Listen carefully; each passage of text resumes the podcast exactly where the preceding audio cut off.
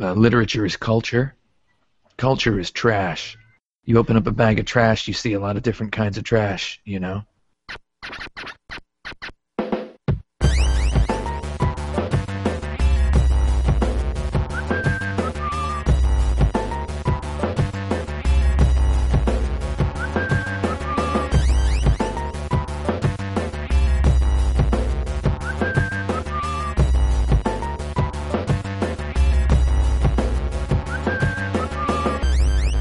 I guess, uh, hi everybody, and welcome to the 76th Insert Credit Podcast. I'm Brandon Sheffield, and I'm going to be hosting this time, which is not what I usually do. Usually Alex Jaffe does that, and I guess he's going to be a, a panelist. Do we call them that now instead? And uh, we also have Yeah, Jim that's Craw- that's the Oh. nomenclature. Yeah, all right. And we've all got we we've also got Jim Crawford who made that Frog Fractions and also worked on uh, Gunhouse with me. And uh, and so yeah, so the the thing that we do, Jim, is is we uh, introduce ourselves and then we say a specific thing. And I've I've I've forgotten to think of a specific thing. I'm gonna okay. I'm I'm, gonna Brandon Sheffield. A little bit more specificity than that. Yeah, yeah, I'm getting in there. Um, Okay. I'm Brandon Sheffield, and the last uh, anime I watched an episode of was Patlabor, the TV series. Oh, Patlabor. My name is uh, Tim Uh, Rogers. and- I'm Alex Je- Okay. wow, Jaffe, you lagged, or am I lagged? You, uh, I'm gonna go ahead and just continue with mine. Yeah. Jaffe, since you're usually the host, uh, you're you have to go last. are, are you okay, Jaffe? Okay, I'm Yeah, I'm I'm. Tim Rogers. And the last anime I watched an episode of was Initial D, yeah, because I watch Initial D sometimes while I'm eating my food, because it's stupid and I like it. I'm Jim Crawford, and the last anime I watched was um, I don't know how to pronounce the full name, but part Oh, I know that one. no, of that's it a was real Magica Madoka. I enjoyed Uh, it. you uh, you disappeared for a second there, Jim. Yeah, Did I? you're back. Am I back? Um, Yeah, you're back. Uh, Uh, sounds like a bandwidth Yeah. thing. I'm not sure what to I'm do about Al- that. we'll power through. I'm Alex Jaffe, and the last episode of an anime I saw was actually also Patlabor. oh, Patlabor. Yeah, I'm just starting that for the first time. The OVAs, not the TV series. Yeah, the I'm OVAs? into it. Yeah. Did you guys know that that Attack on Titan anime manga or whatever they call those Japanimation that people keep talking about that mm-hmm. everybody in the world has been talking about for like a year is on Netflix now. The full no, I series. did not know. Yeah, Is it? I was I was just informed yesterday, so does maybe it I'll- have the subs? yes, because apparently enough people complain about anime not having subtitles on Netflix, and Netflix actually looks at Twitter or something, and they decided to not do it that way anymore. That's nice.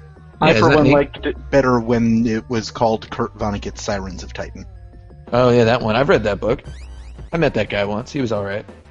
Really? like telling people that. Yeah, it's my the full story that I have about Kurt Vonnegut. The last Kurt, Kurt Vonnegut book I read was Mother Night. I read that one as well. It's okay. Yeah, it's all right. Uh, so I guess maybe we get started. Yeah. Sure. Did I did I miss any of the preliminaries? I, I don't think it matters. Um, Uh, sometimes I go over the rules, but sometimes I gloss over it.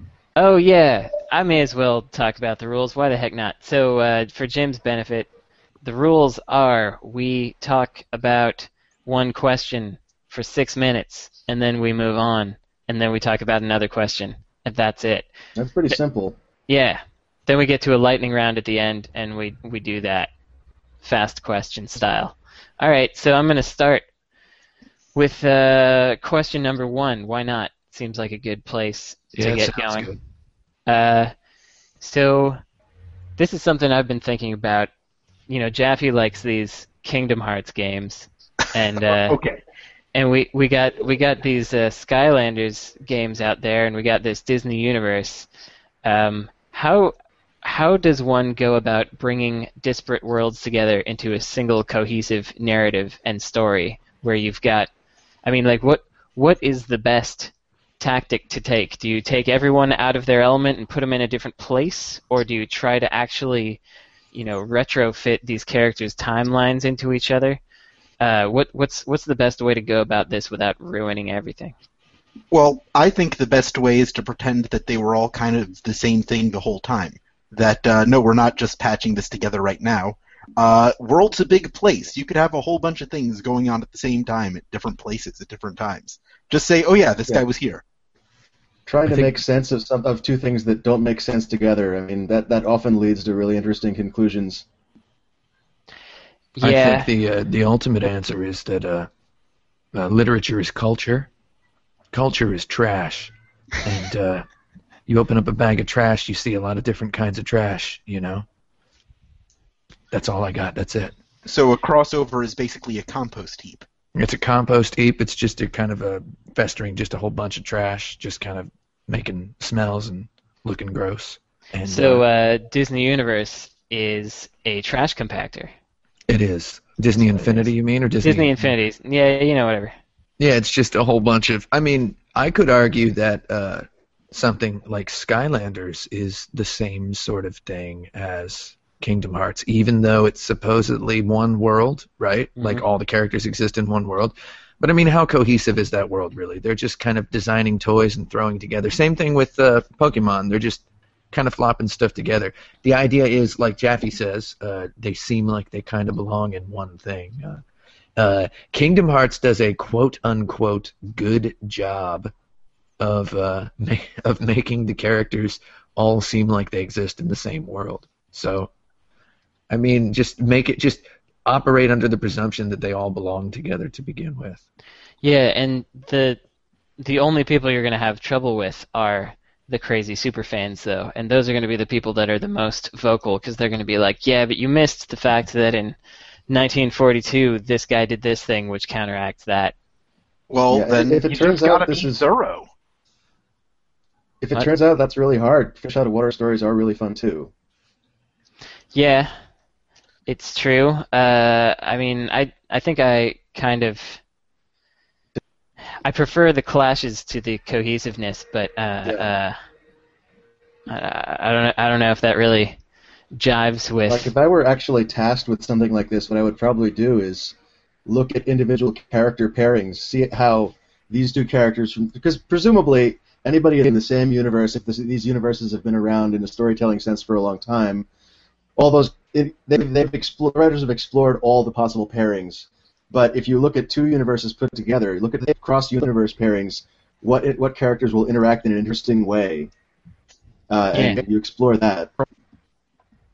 Um, I think the best kind of it's not exactly a one of these sorts of things that's completely out of world, but that that cartoon comic strip, what's it, that put you know uh, Goofy and uh, Donald and Mickey into kind of a mid midlife crisis comic. Oh yeah, that was. Oh great. yeah, that one's good. That, Oh that was yeah, the fun. Disney Pals Grown Up or whatever it was called. Yeah, Disney Pals was- Grown Up. That's what it was called. I think I think it was called Disney Pals Grown Up, and uh, and it it, it really just it took those those guys and used them as a vehicle to tell a common story, common characters to tell a common story, and that that worked to. Like I don't even care about those characters, but I cared more about those characters because they were telling that story, and I think that's that's that's the way that I would like to see that kind of stuff happen, but it's really hard when you're doing that with 200 characters, I guess. I think uh, I don't know if it's easier or harder to make a world seem coherent because the characters are all uh, what do you call it? Iconographic uh, hmm fiction Re- characters, recognizable. recognizable Disney characters. Because I mean, one of my favorite ideas to sit around thinking about is uh, uh, this game idea I have called tentatively titled Shakespeare Hearts, and uh, Yeah.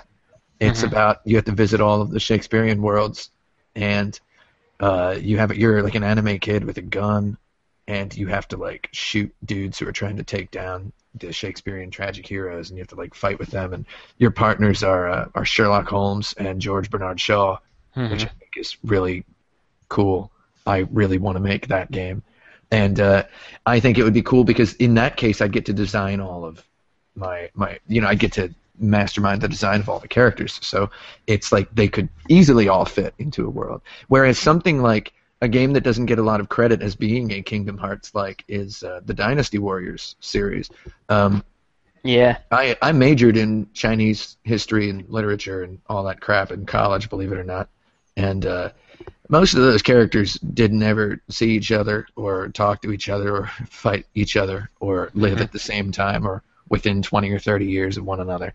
So it's it's kind of uh, funny that and I mean they've and Lord knows their culture did not produce any outfits that looked like that or be- beards that looked like that, or I mean, they didn't wear dirt bike gear and uh, Adidas shoes and have the mohawks and stuff that they have in those video games. So, I mean, that you know, so it's like that's that to me is kind of that's a way to do uh, to throw together disparate worlds is to make it stuff that people know it's real. People are drawn like I think part of the draw to a Dynasty Warriors game in say the United States of America is that it's like, well, I know that these characters are real.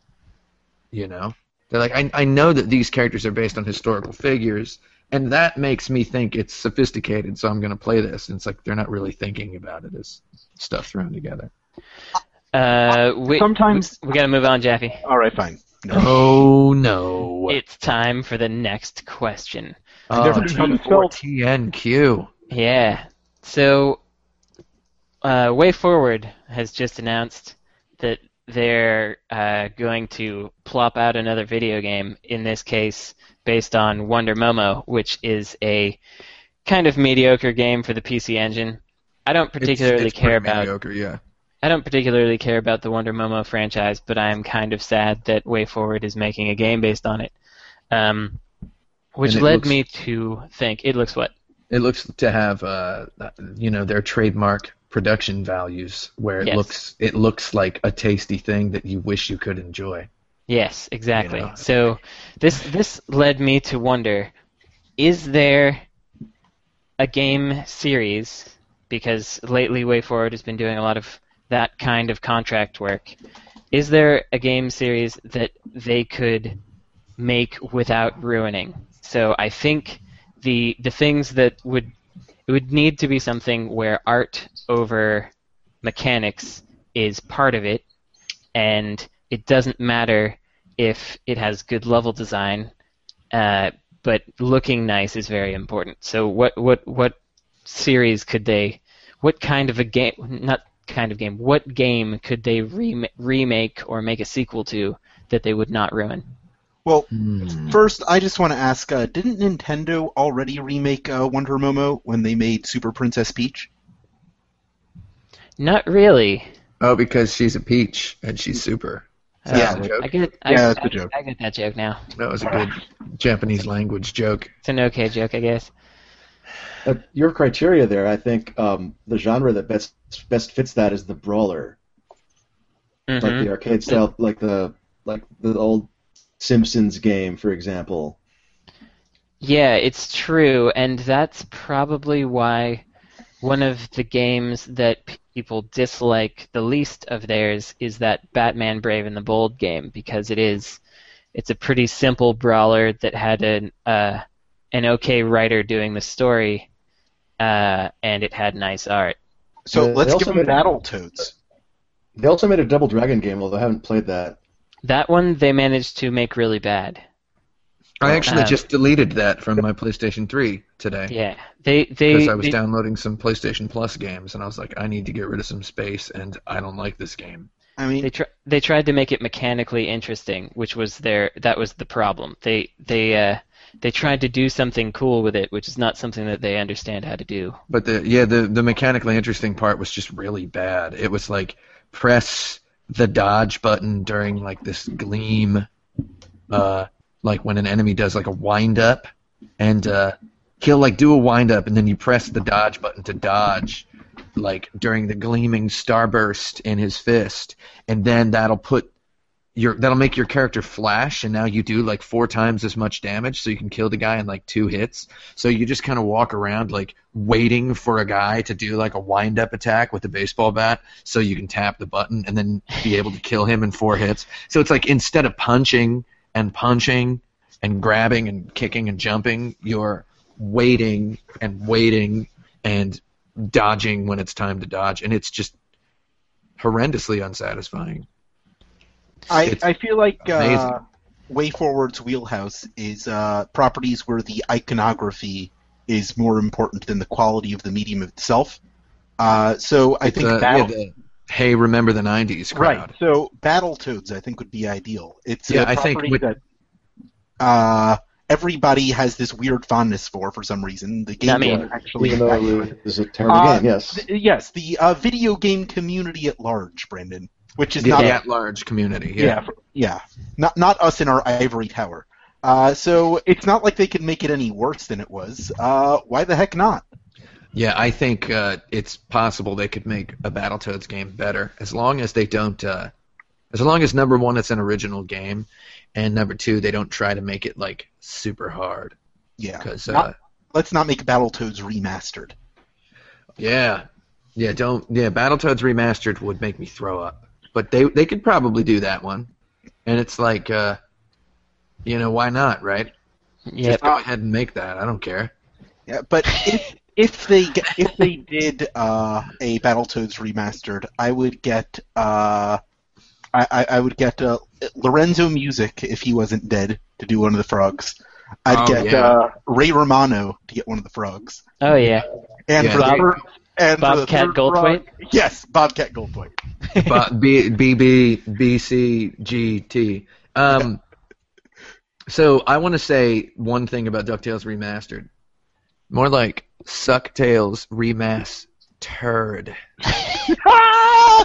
nice. Knocked it out of the park. That's oh right. my god, that's a grr and slam. I re- I recently started a uh, a thread on a forum that said uh, that was called Wonder No No. So that's my Oh. contribution to that. Baby. Yeah. I thought my Super Princess Peach joke was pretty good, guys. yeah, that was pretty good as well. Super Princess Peach was really bad. That was Tose. That was the, Yeah. the the criminal minds at Tose at it again. Tose is like kind of the way forward of Japan, but how does that work though? I don't know. They're better. They're They they're they're better and they've done they've done oh they've done some more they've done a lot more things and they've done some things that were pretty good. It's just one wonders how that came to pass. yeah, and it's I mean way forward is is on their way forward to uh, having done as much stuff as Tose. To be It's sure, true. they're uh, they're getting there. They're they're making a lot of stuff over there. Okay, know, I'm oh, Way, go ahead. WayForward should make a uh, Dynasty Warriors game which focus on which focuses on Cao Cao's campaign. Oh, they could probably make Dynasty Warriors feel better. Dynasty Warriors is one of the worst feeling games I've ever played. because of the Wei Dynasty. I get it. Yeah, there you go. The way, yeah. Oh my God. I just I just watched a movie about the Wei Dynasty. It starred Jackie Chan. Oh, So- JC. Yeah. Wait, which one? Which movie? Uh, that was Little Big Soldier. Little. He- I, I was gonna say, is it Little Big Soldier? God darn He- it, that's in my was- Netflix instant queue. yeah, it's pretty fun. He was fighting against the Wei army in that case, but not very hard. Um, I'm gonna ask our next question now. In queue, what I'm gonna do do. Yeah. and man. uh, so I was talking with uh, some some folks on the tweets today about how I realized, probably a lot of people realized this a lot a lot longer ago than I did, that the the Dreamcast with the VMU was kind of going for a very similar thing uh, that Nintendo is going for with its Wii U. Um, and in in that, you know, the they both have they display different information on the controller than you see on the screen, and you can interact with that information. Uh, it's got a, a it's a, also a little game system that you can take with you and do some stuff, and then bring that back into the game. But the VMU was pretty underutilized. Some of the best things that people did with it were like in those NBA 2K games. In those 2Ks, they had secret play. Uh, uh, sorry, NFL 2K. I'm sorry. Uh, they had secret plays that you could do. Like you could you could do the plays on your little VMU so that your opponent couldn't see what plays you were you were putting in, which was pretty cool. And in uh, silent scope. They had a a sniper um, reticle that you could snipe enemies with. It gave you a, the greater detail view, and uh, and in what was it? Uh, Unreal Tournament 3, I think it gave you a warning beep when something was happening because the VMU had that an- annoying beep. So my question Yeah.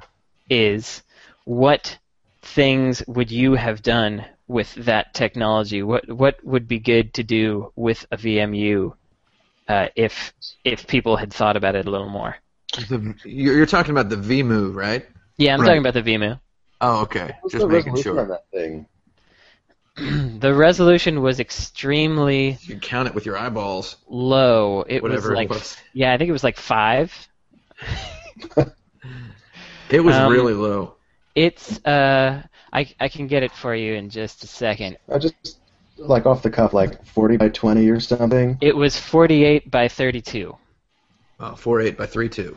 It had an 8-bit CPU and 100 KBs of flash memory, uh, but only uh, only uh, 100k of that could be used for data storage. So um, the rest of it is system use. So that's what you got. I, I would port Doom to Dreamcast, but the uh, VMU screen would just be your face. oh, yes, That'd be pretty good. yes. That's it. That's the winner. That's basically it. Like you would, you would, you would port it, and then you would uh, hype it on the back of the box with uh, "There's no." Uh, it would, it would just be no, no UI to clutter the screen.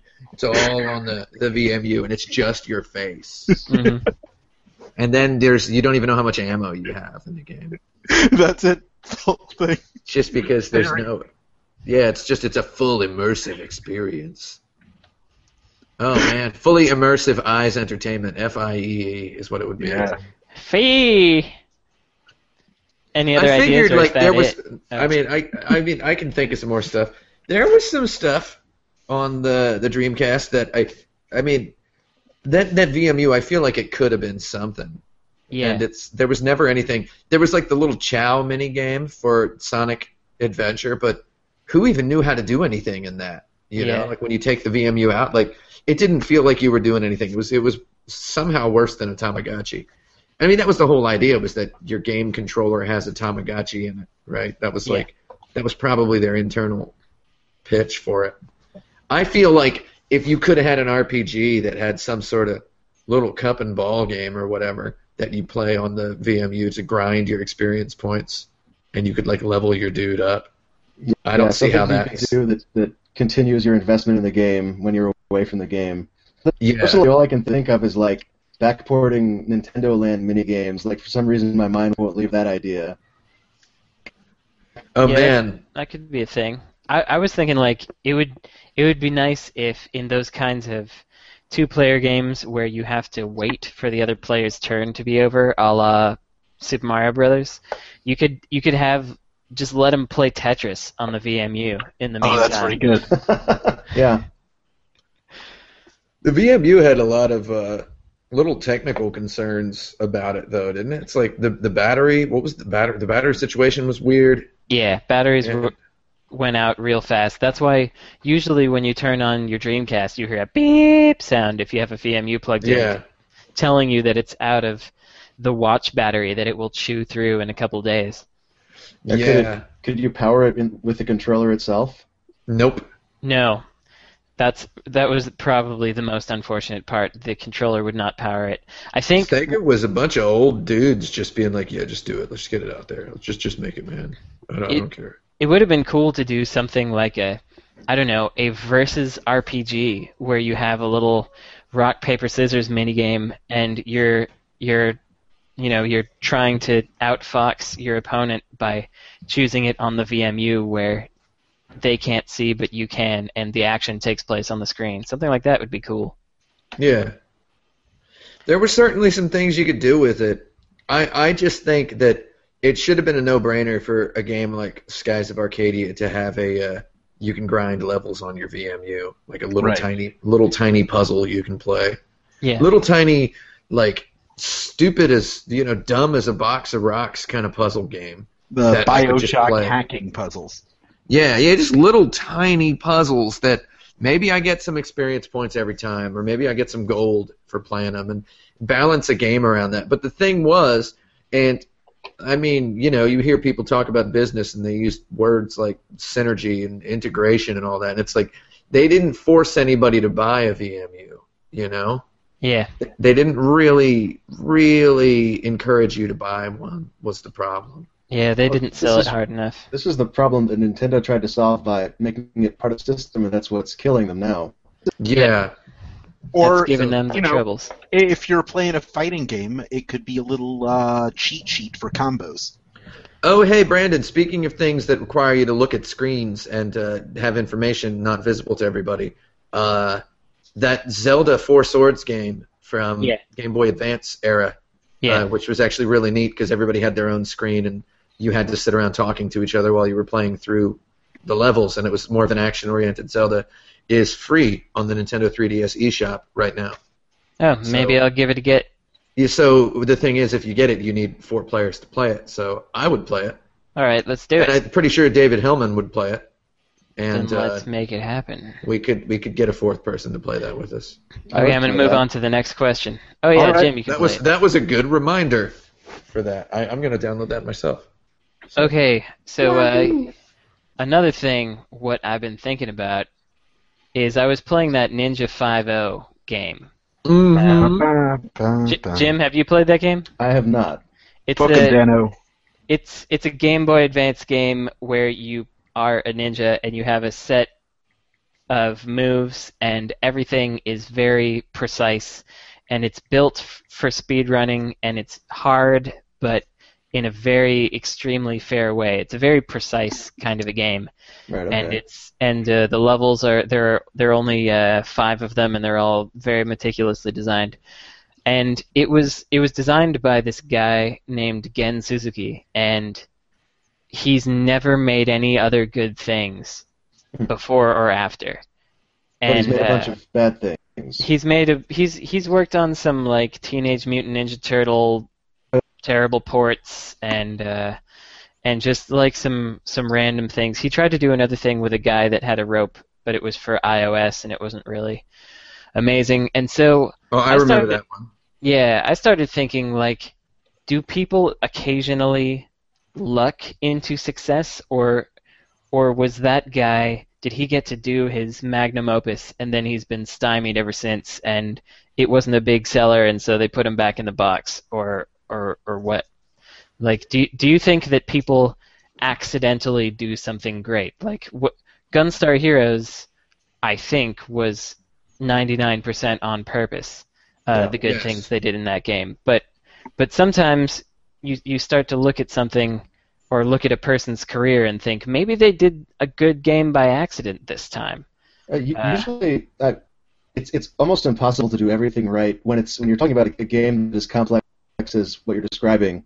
I can't Yeah. imagine somebody doing all of those decisions correctly accidentally. Uh, for I mean, you were talking before about and this is not on the podcast. It was about like a, a racing an LCD racing game, hmm but like a two button game where the little cars blip at you. Yeah, I think something like that is about as complicated as it can get, where you can do everything right without knowing what you're doing. yeah, But certainly, like you can totally luck into things, uh, luck into good decisions, and then notice that they're good decisions and follow up on them. I think that happens all the time. yeah. I agree with that. I think uh, it's in. I see it happening more.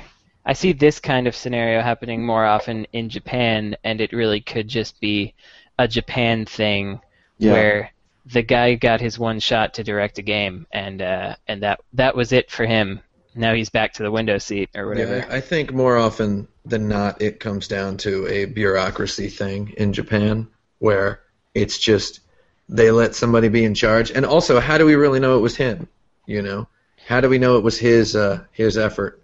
I Yeah, well, worked for in- a. f- What? Sorry, I was just going to say quickly. In that case, I actually I actually tried to do the research there, and that game was made by like nine people, of uh, of which he was the designer, director, and producer. So it was it. But you know, it still could have been him taking credit for someone else's work. It's possible.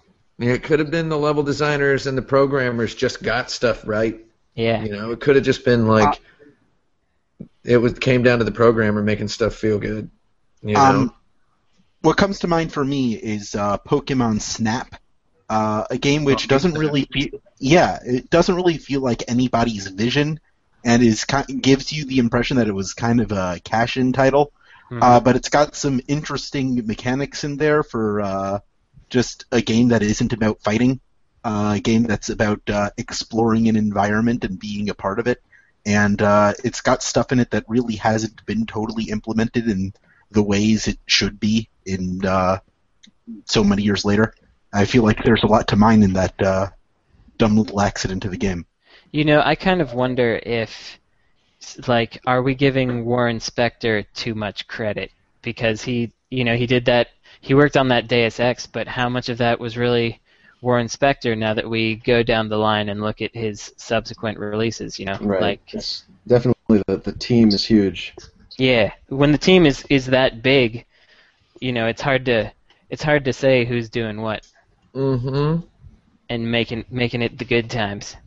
Yeah, notably, Warren Spector himself has actually told like people in the press not to credit him specifically with his games. Hmm. But- That makes a lot of sense if you think Yeah, I think about that's a little bit of that creative guilt where he's like, man, maybe it maybe it really was all these other guys. So maybe Yeah. maybe I couldn't have done this. Uh, Right. Maybe I like. I mean, it it feels like, oh man, it it, it feels like, and I mean, I I've tried to be a creative person for most of my life, and I've never really, never actually fully successfully felt like one, which is kind of something I struggle with. But uh, Mhm. uh, you come to the end of a creative endeavor thinking maybe I wasn't the instrumental factor in this, and then at the end of that you're like, what do I really want to be? What kind of psycho would I be if if that ruined it for me? And uh, yesterday I was reading an interview uh, that uh, Greg Moore uh, from Capcom Unity had posted on Twitter. He posted an interview with the director of Strider Mhm. who made no like Strider the arcade game. Yeah. Uh, he made no games other than that that were famous at all before or after Strider. Yeah. And uh, there was a lot of really interesting stuff in there that he said. Uh, like he talked about how uh, Capcom needed a game, right? And they had their new CPS arcade hardware, and they were making uh, Dai Makaimura, which is uh, superior Nihongo for ghouls and ghosts Mhm. right? Not ghosts and goblins, but uh, they were making that, and then there, w- they like Strider was to be the other killer app game, and uh, they didn't know what the game would be. They just knew that one of them would be a sequel to Ghosts and Goblins, right? And then they needed to make another game with the same hardware and the same general uh, feel was the idea, even though obviously Strider doesn't really feel anything like that.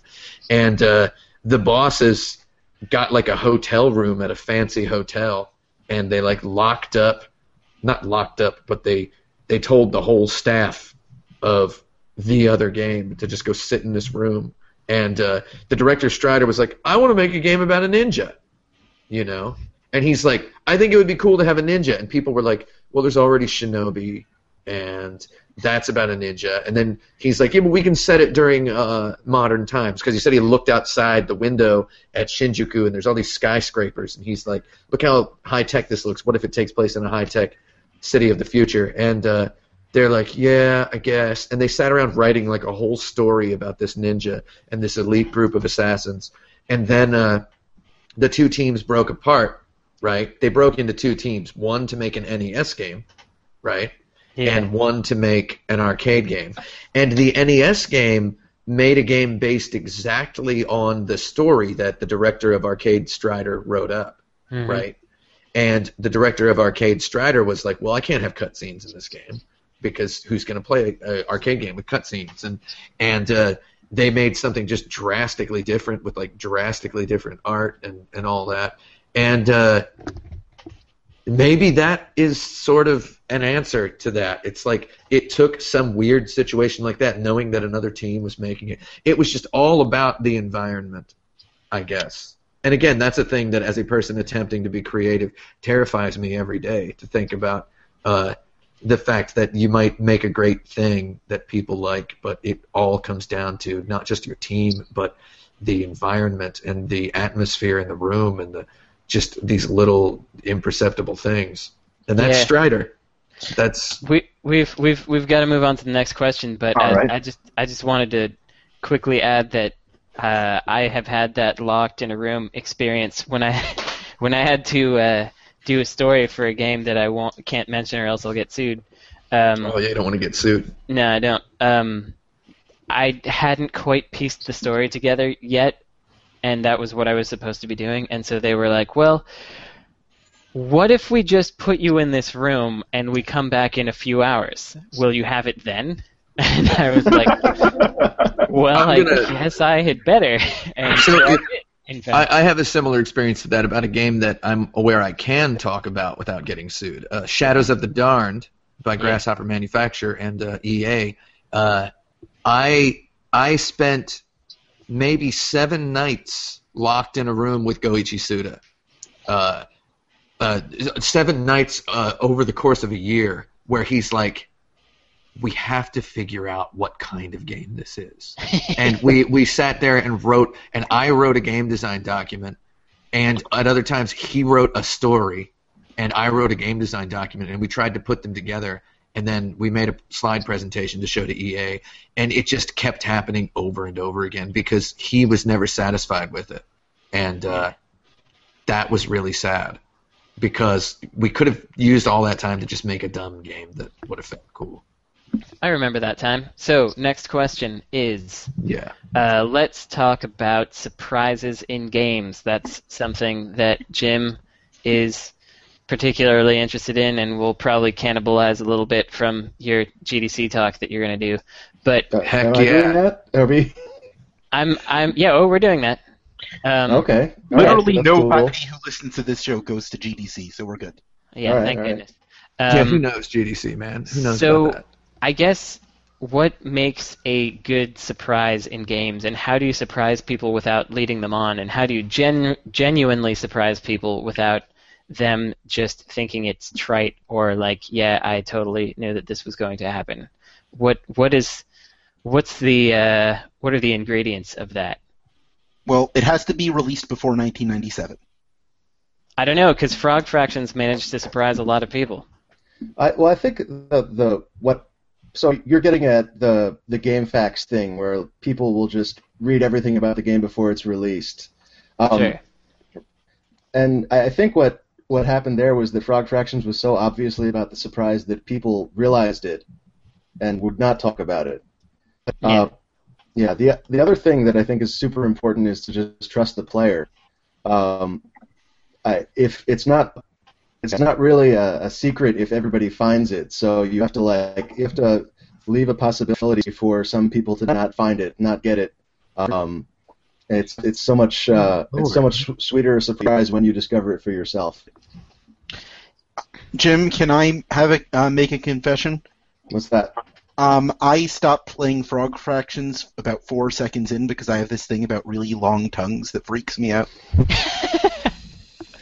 You know, How'd you ever play Battletoads then? Did you just never power up? Never. You just I- never refilled your life?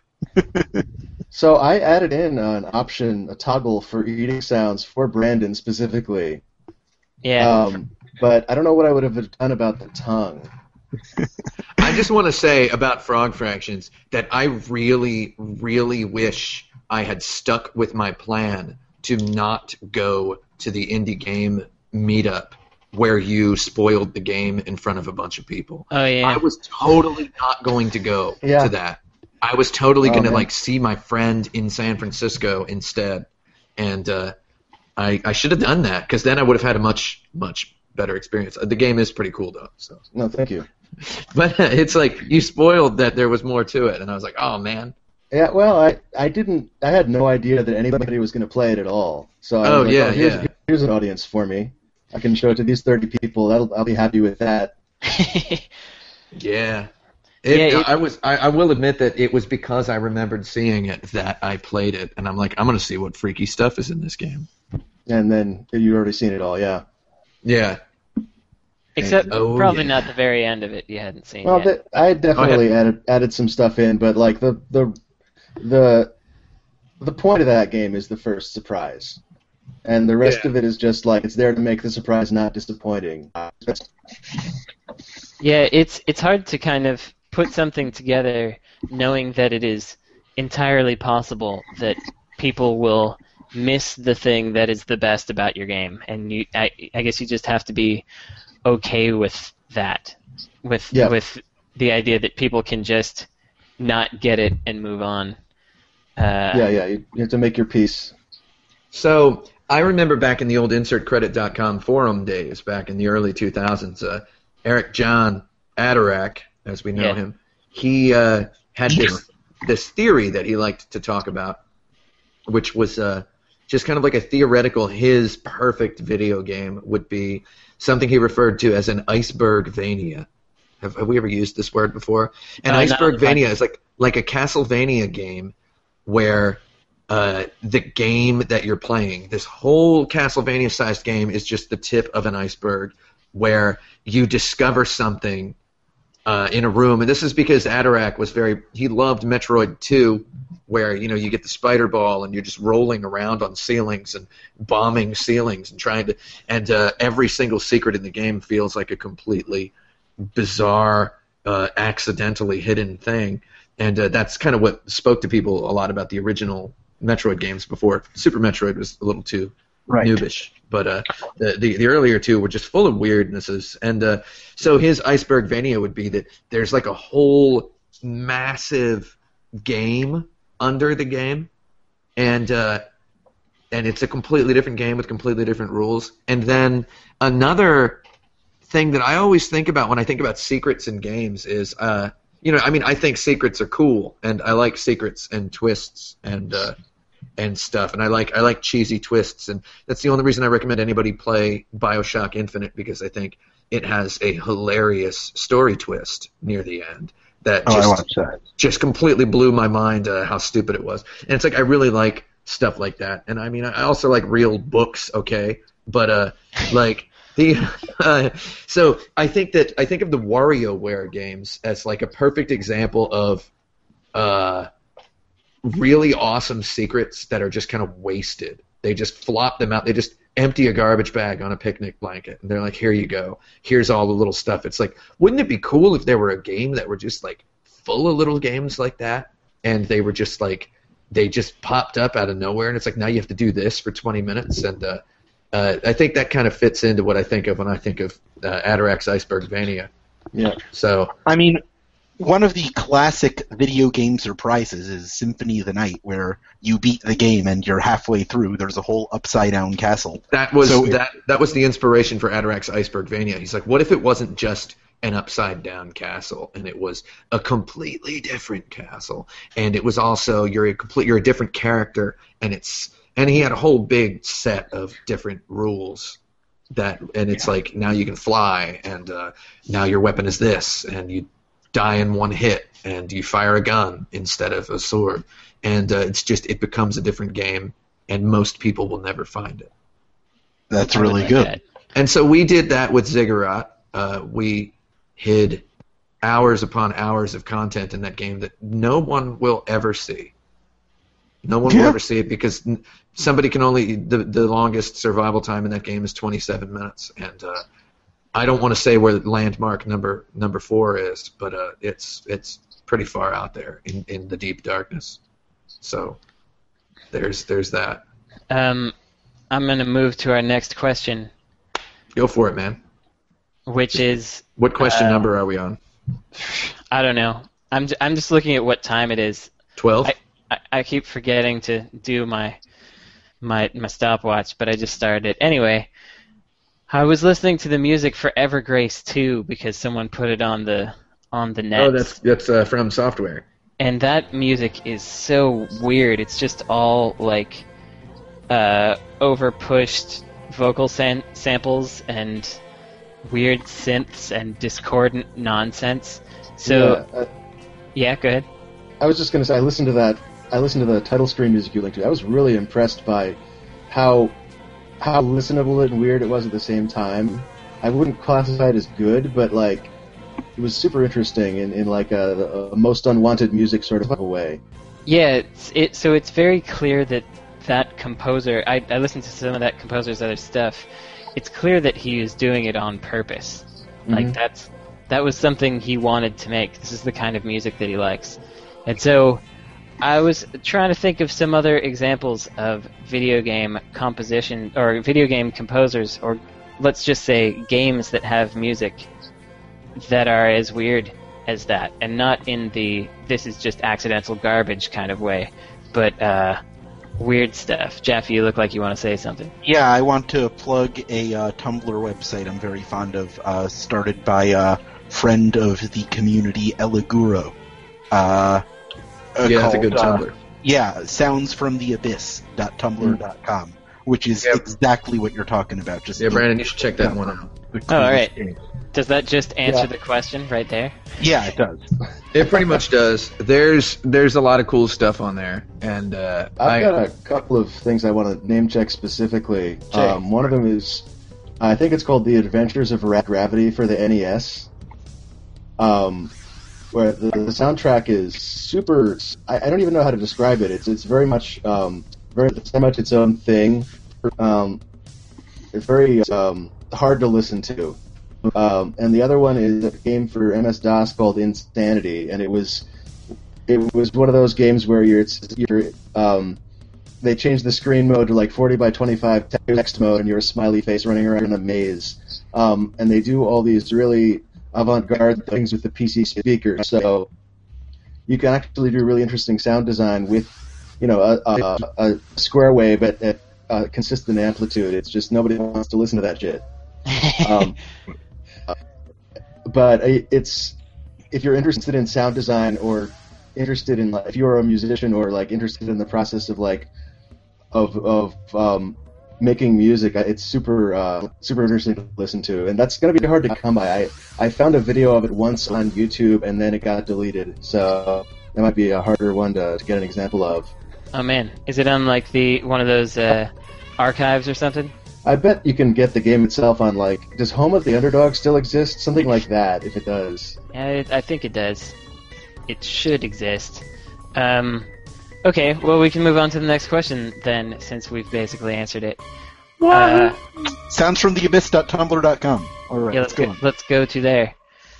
Uh, edutainment generally is terrible. It's uh, they they have a game part and a learning part, and kids usually hate both.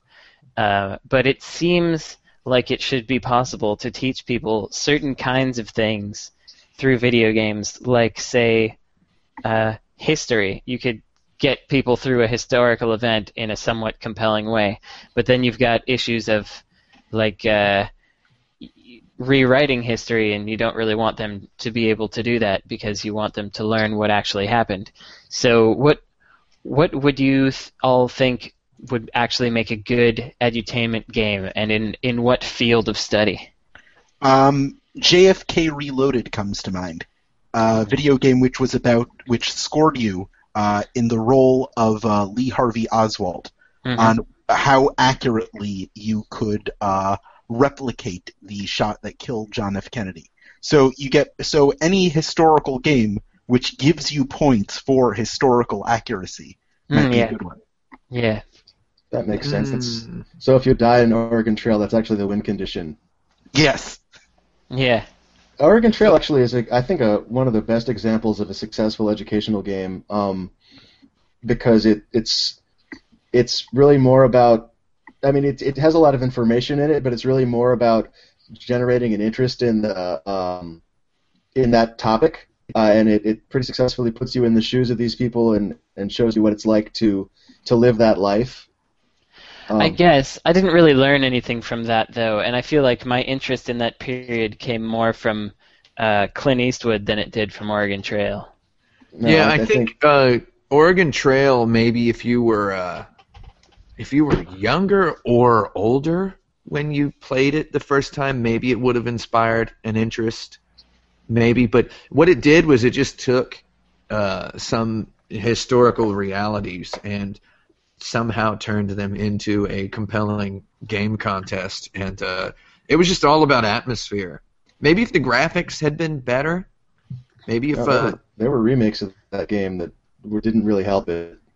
Yeah. yeah, You know, I, I I must say though that in in terms of a game that aimed to tell you something and was trying to be fun, it did a good job of trying to be fun. Definitely, like it was a it was a cool mechanic and idea that I hadn't seen before, and I enjoyed playing it.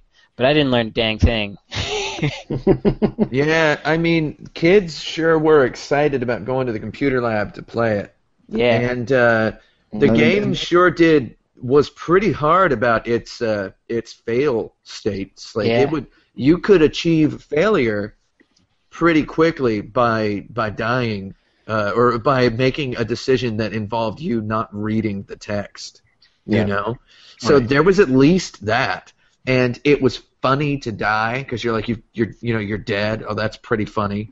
And then it's like the the computer lab class ends for the day, and you're like, man, I died in Oregon Trail this morning. That sucked, you know. And you're just thinking about it, kind of like a, you know, I didn't have, I I couldn't play sports, so I was uh, I was too uh, too much of a jerk to play sports. I would like to see uh, um, something like Oregon Trail, but taking taking that ethos and applying it to something like trench warfare in World War One.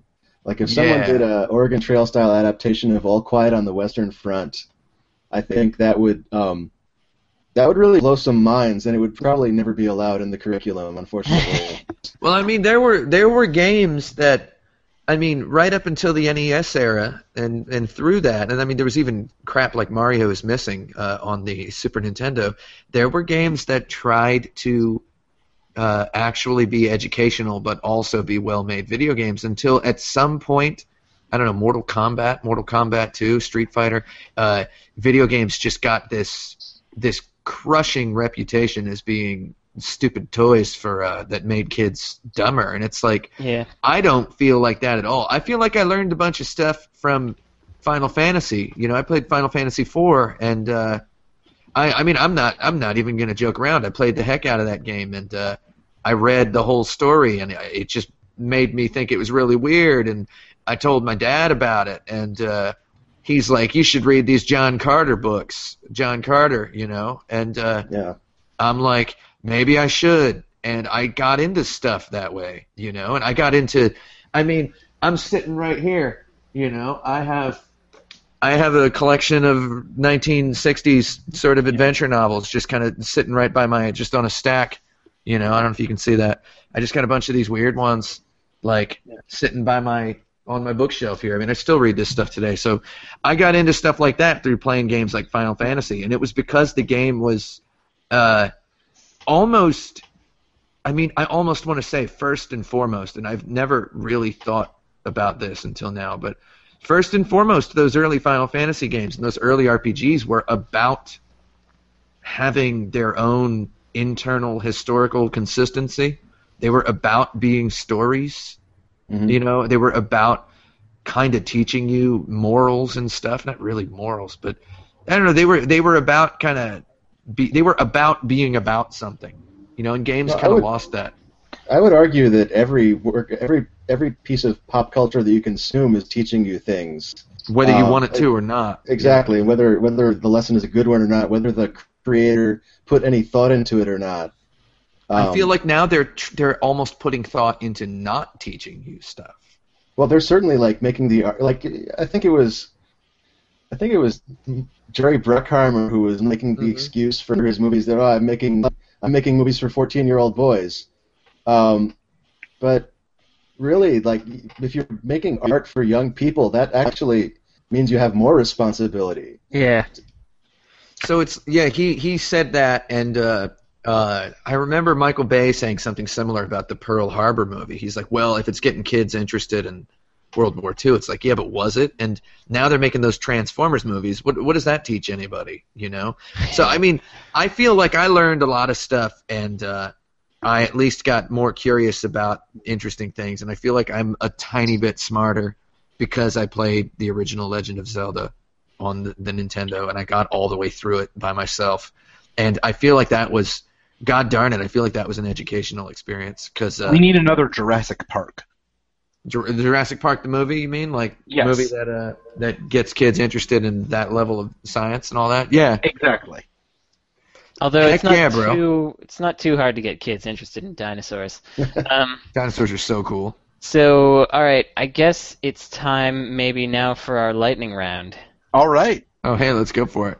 Um, so this is actually it was an idea of Jaffe's that I populated with my own uh, subjects here. The name of the game is uh, it doesn't have a name. Basically, you have to uh, Make a name up right now. uh, opposite day. All right. Um, you have to find the polar opposite of whatever game title I'm going to tell you uh, as as quickly as possible, and uh, it may perhaps be helpful for us to come up with some. Uh, I, I guess it should be opposite either mechanically or thematically, one of those two ways So, so not just the, the literal title. not just the title, but uh, something that. But it could be if if it's if the title if the game isn't compelling enough, you could you could just go for the title if you want to because it might be fine. Anyway, uh, are you ready to begin? Yeah, let's go for it. Yeah. All right. Uh, game number one is Tetris. The opposite of Tetris. The opposite of the title or the opposite of the game? The, game. Yeah. I- Oh yeah. Yeah. Well, Tetris. Well, uh, I would say uh, Sim City, because you're building a city and uh, you're seeing only your successes, uh, whereas in Tetris you only see your failures. yeah, I'm sure. that. That's that's acceptable. I was thinking maybe like uh, uh, Puzzle Bobble because you're shooting stuff up instead of stuff falling down. Sure. Yeah. I was thinking something like diplomacy, where uh, Tetris is purely about spatial reasoning. Uh, diplomacy is purely about social reasoning. Like, Sure, that works as well. I was thinking Um, about Hatris because the opposite of flocks are hats. oh yeah, that's true. makes sense. that's true. That's true. That's a Uh, ding dong right there. Okay, uh, Pokemon. Oh, the Pokemon.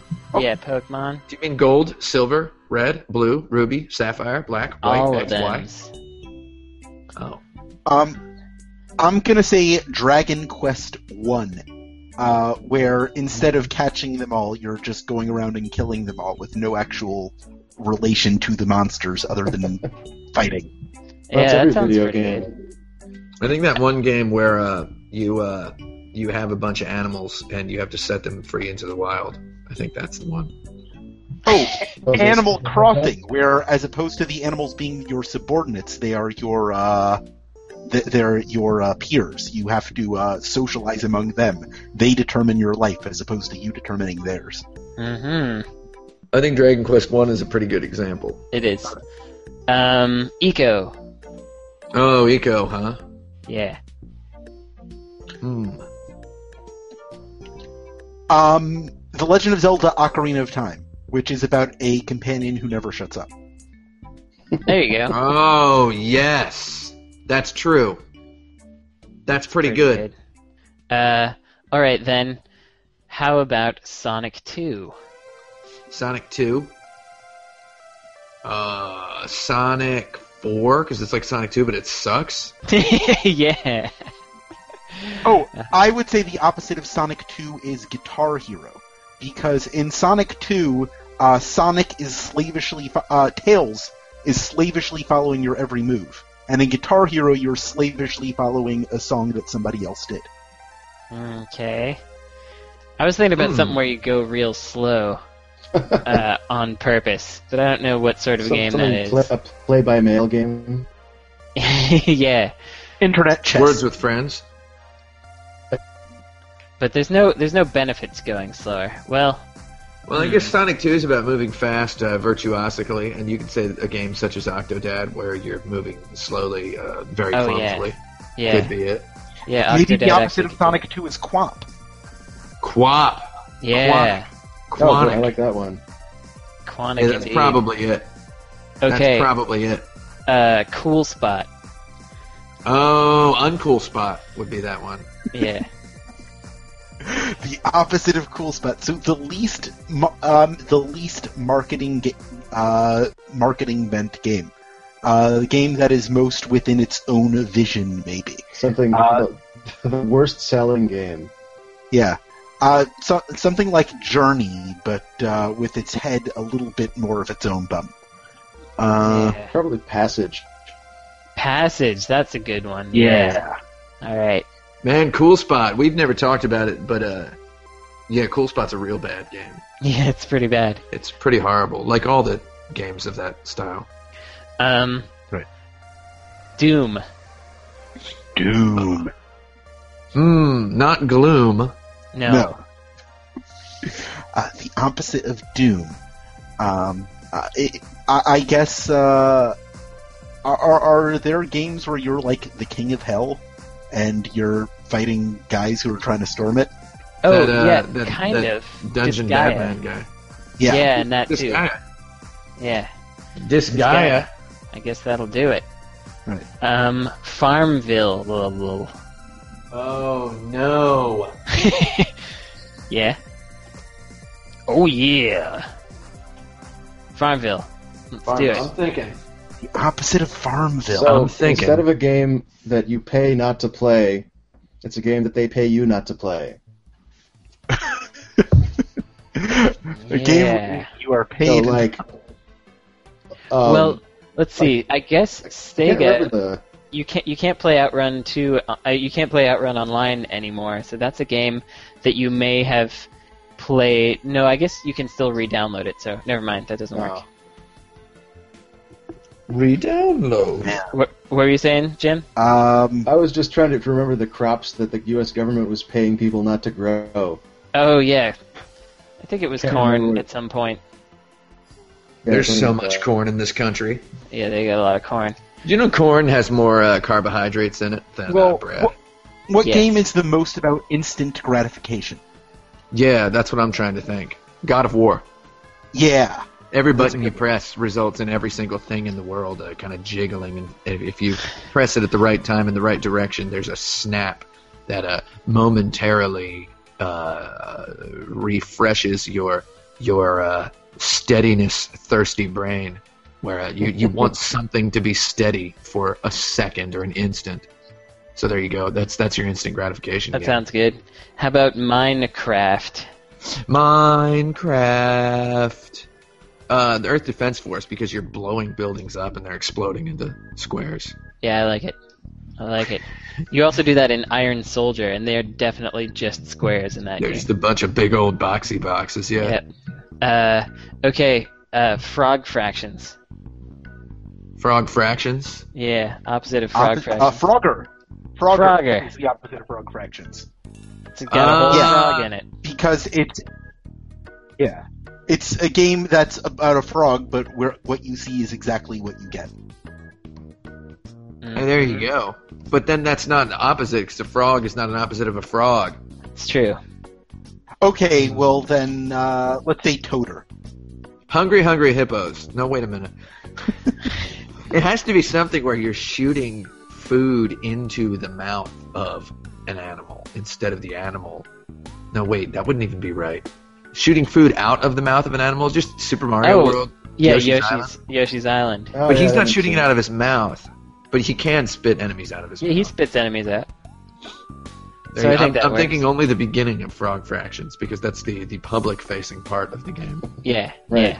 yeah. The- the- Um, okay, and and lastly, which uh, well, I'll I'll just say my thing after. Lastly, Ziggurat. Ziggurat. Ooh, the opposite of Ziggurat. Oh man. man. Uh, ET for 2600 because you're inside of a thing that is an inverted triangle. Uh, you're at yeah. the bottom and you're trying to get out. Wait, but that's probably not the best possible answer. Uh, so, I would say a traditional tower defense game. Uh, No, that's like, not the uh, exact desktop opposite. tower defense. It's not the opposite. Hmm. It, it like I guess uh, Anomaly Warzone Earth Yeah. might be the opposite because it's a traditional tower offense game. Tower Well, there was a, tower. a offense. game uh, for for the PlayStation 2 era that was uh, uh, inverting the fight off aliens trope by having you play the invading aliens. I don't remember what it was called though. Hmm. They made one of those for the Wii with a Space Invaders theme. Um, Wee. A Wii. I think my phone is uh Yeah. uh, my phone isn't working. That's I was You man. first. I, I don't know. This is a really hard one. yep. Well, I guess if Tim can't come up with the answer. Uh, Space Station Silicon Valley for the Nintendo 64. I'm thinking so. The when I think of the marquee features of Ziggurat, I think of it as having one level, hmm uh, and uh, there's uh, it's a game nobody will ever beat, hmm which I like that. Uh, but it's a game which plateaus. The difficulty plateaus at I'm not going to say exactly how many minutes, but at a certain number of minutes in, it, it plateaus. Uh, and uh, you have to restart the whole game every time you die.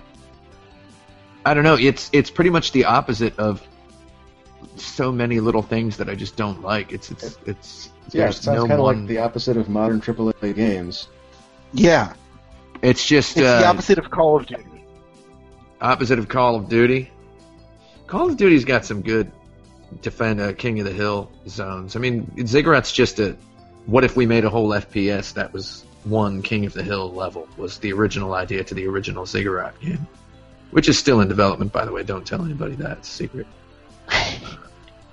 What if we I made? I think we got close. It's one of them. It's gonna be one of them AAA. I mean, I guess we could just choose a bad one and say something like, uh, what was that Tecmo one?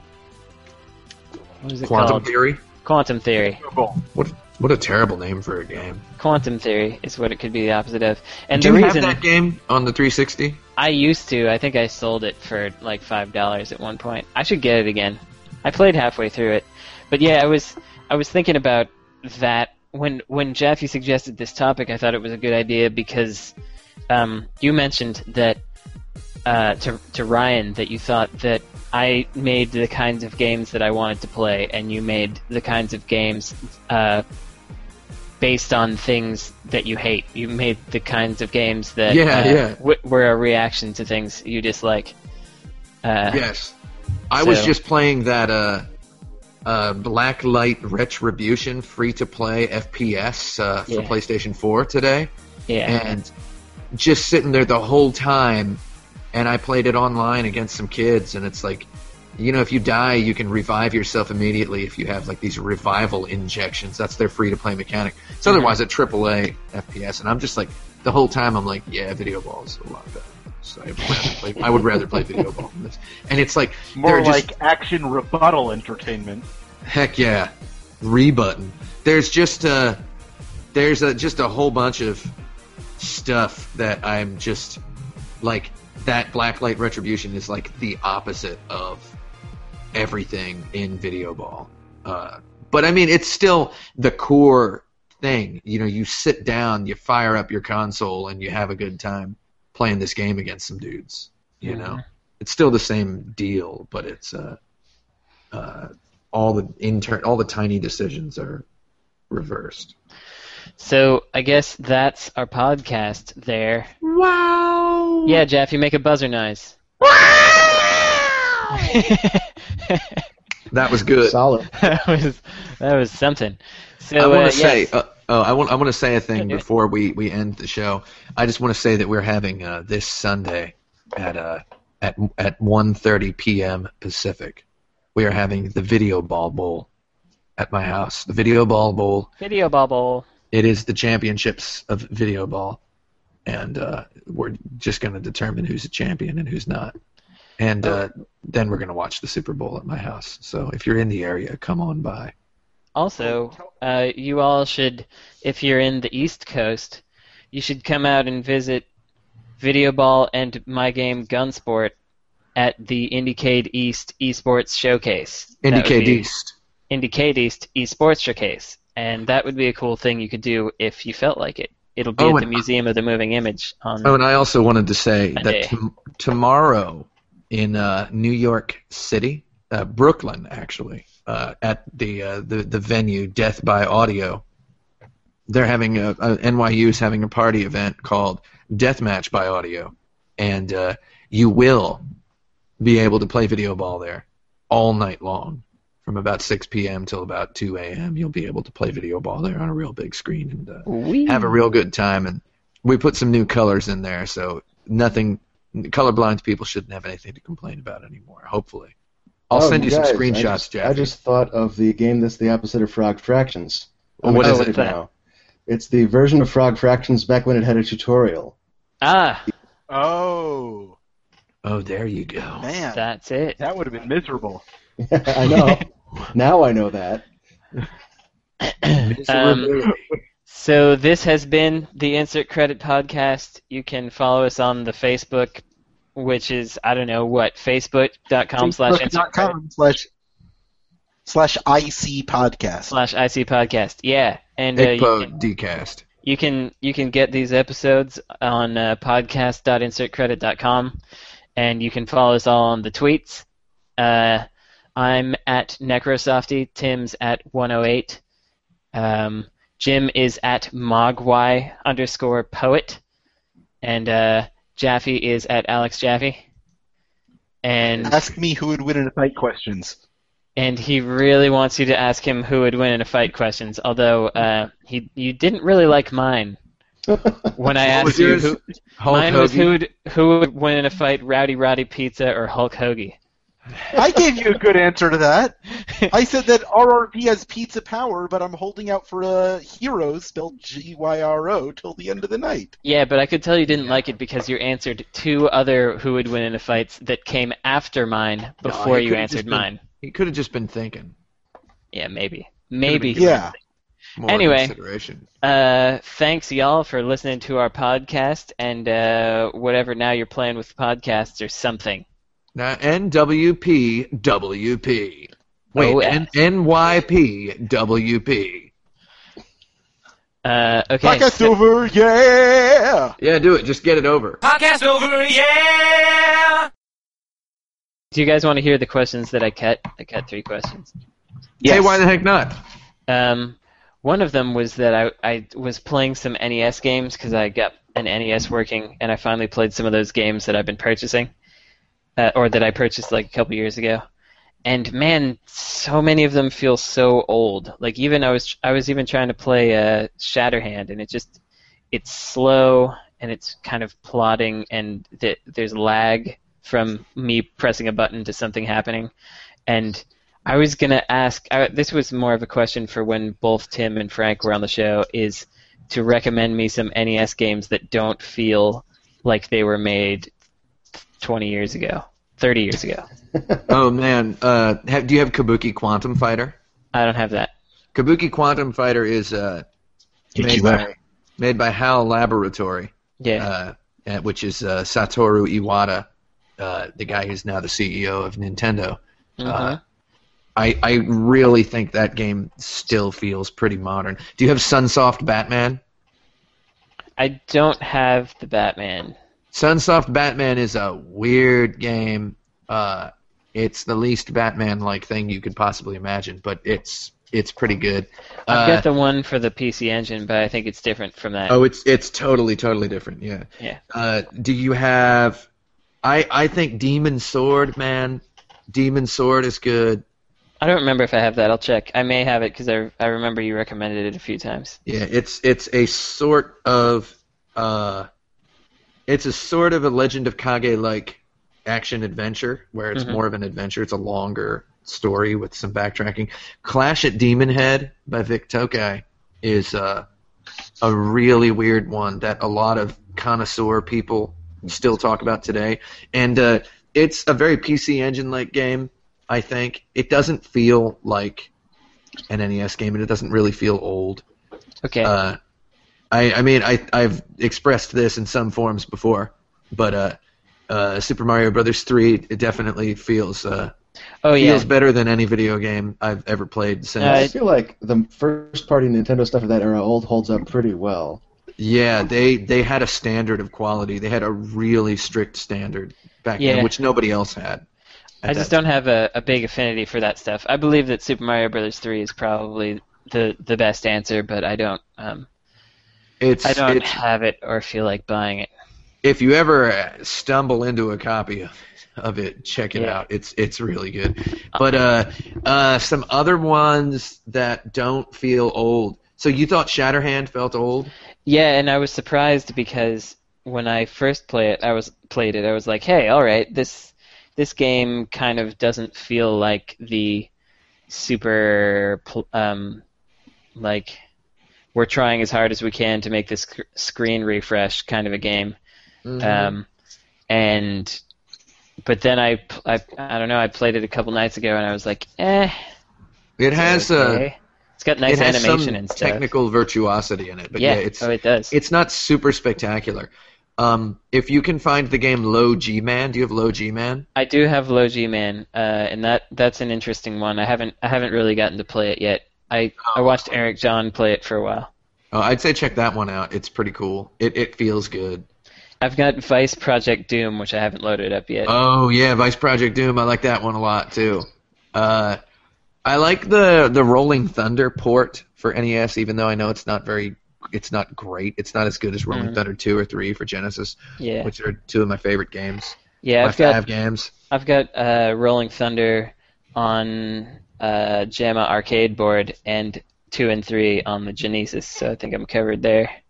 So I would actually recommend Street Fighter 2010. Oh, yes. Fight. I I actually would like that. I liked that game when I was young. That was one of the few games I did play when I was younger, and uh, I just don't own it right now. Yeah, I'd recommend the heck out of that one. Uh, Yeah. It's it's really really stupid and it's really great. Yeah, I liked that. Uh, so but uh, then what else is there? There's there's a whole bunch of games that are really good. Um, All right, you I guys, I, would- Have to, I have to head off. oh, you but- gotta go. oh, you do? Yeah, All yeah. right. I mean, uh, sorry cool. I have to leave early, but it's uh, it's time. Do you have an NES Oh. recommendation for Brandon before Uh. I the top probably of would your have recommended Mario Three. Yeah. It seems, Mario 3 is it the best seems like game. the one. Uh, Okay, I also that's my really favorite. think It's Zelda, cool, you're holds- not- first Zelda holds up. Um, it's got some weird shit in it, but it's still really good. I love the first Zelda. I play through it once a year or so. I So don't don't worry, you're not leaving early because this is the post podcast thing. Okay, cool. That So works you're out. you're you're within your rights to leave. So Okay. thanks for coming, and we'll yeah, see you Thanks later. for having me. See Yeah, later. I want to. I want to say my controversial opinions about uh, some more NES games. Uh, I Yeah. would say, Brandon, you've played Rondo of Blood, and Yeah. you have Rondo of Blood. I got it. I would say you're okay to skip every Castlevania game on the Ah, console. yeah. I would say you're okay to skip them all. And some people will try to tell you that there's some good stuff about Simon's Quest or there's some good stuff about Castlevania 3, but it's like, man, no, there, there's. If you've got Rondo of Blood, you've got the essence of it, kind of. Yeah, I, I definitely didn't like anything but the atmosphere of those games every time I tried them. I did like the atmosphere though. And uh, I would say you can skip those Contras because that's got again those feel old because Yeah. the screen refresh and uh, Yeah. I'd say almost everything Konami got done. Like Konami really did everything better on the uh, Super Nintendo. Yeah, So- they they figured it out in the 16-bit era. Yeah, it's almost as though that console was god darn made for them. Like all it's it almost feels like. So Yeah. you can skip those. Uh, man, I really I, I really want to do an NES uh, podcast, but you could you could play a bunch of games first. I could give you a list of what games you should play. I have But, I uh, have a bunch of games and I could play them first. One one of the frustrating things, and it kind of bothers me that people are nostalgic for this. One of the frustrating things is how infrequently that goddamn things thing works. And you gotta you gotta blow into it and you gotta shake Mm-hmm. They're the like, ha, ha, ha, it's so cool. and that's not like nobody should be nostalgic for inconvenience. That's it, it's like are are people going to be uh, nostalgic for when uh, when energy systems gated them out of content? I hope so. If they if they like blowing on NES cartridges. So That Uh, top loader NES works real well though. Yeah, that's that's the like one 100 that I, percent of the time. that I there are should some have, but there are don't. some questions in the uh, chat. I had two more two more questions that I cut. If you just Oh wanna yeah, let, yeah. Let's hear them. Yeah, let's let's Um, kick it up. One was since Nintendo has announced that they're going to have a division within their company that will make apps for smartphones that drive people to Nintendo products, which sounds like basically an ad or a Pokedex or something. Um, Yeah. The the question was design a Nintendo made app that will make everyone happy, which is what they're going to have to try to do. Like their investors, uh, their fans, and their potential customers. And uh, you don't have to answer that, but I thought that would be funny to talk about. Oh yeah, uh, I mean, I feel like uh, if you put the original, if, if you if you do a Kickstarter worthy get the band back together on the original Super Mario Brothers, and have Yeah. those guys make an endless runner Yeah, iOS, uh, uh, I mean, it's not even me being nostalgic about Mario. It's it's it's almost as though if I sat down, I could scientifically prove that no games about running and jumping feel anywhere near as good about, as uh, the old Super Mario games do. So it's like if they would just make a Super Mario running and jumping game and then somehow tie that in. Fuzzy. God darn it! and then somehow tie that into uh, one of their Mario games on their dumb console. Man, you know what? And uh, I mean, I'm not just having this opinion to be uh, to be cool. I think that Wii U's a really cool system.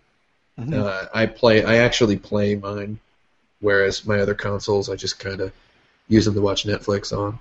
Yeah, So- I don't. Uh, I don't. I don't foresee it there being a soon time when I want a Wii U uh, myself. Yeah, I I- only got one for that Mario, Yeah, and then I got more of them because I got a couple other games. Cause, because you had it. yeah, and then that they roped me in with that. So then my last question was going to be these these questions actually would have been good for the future, but whatever.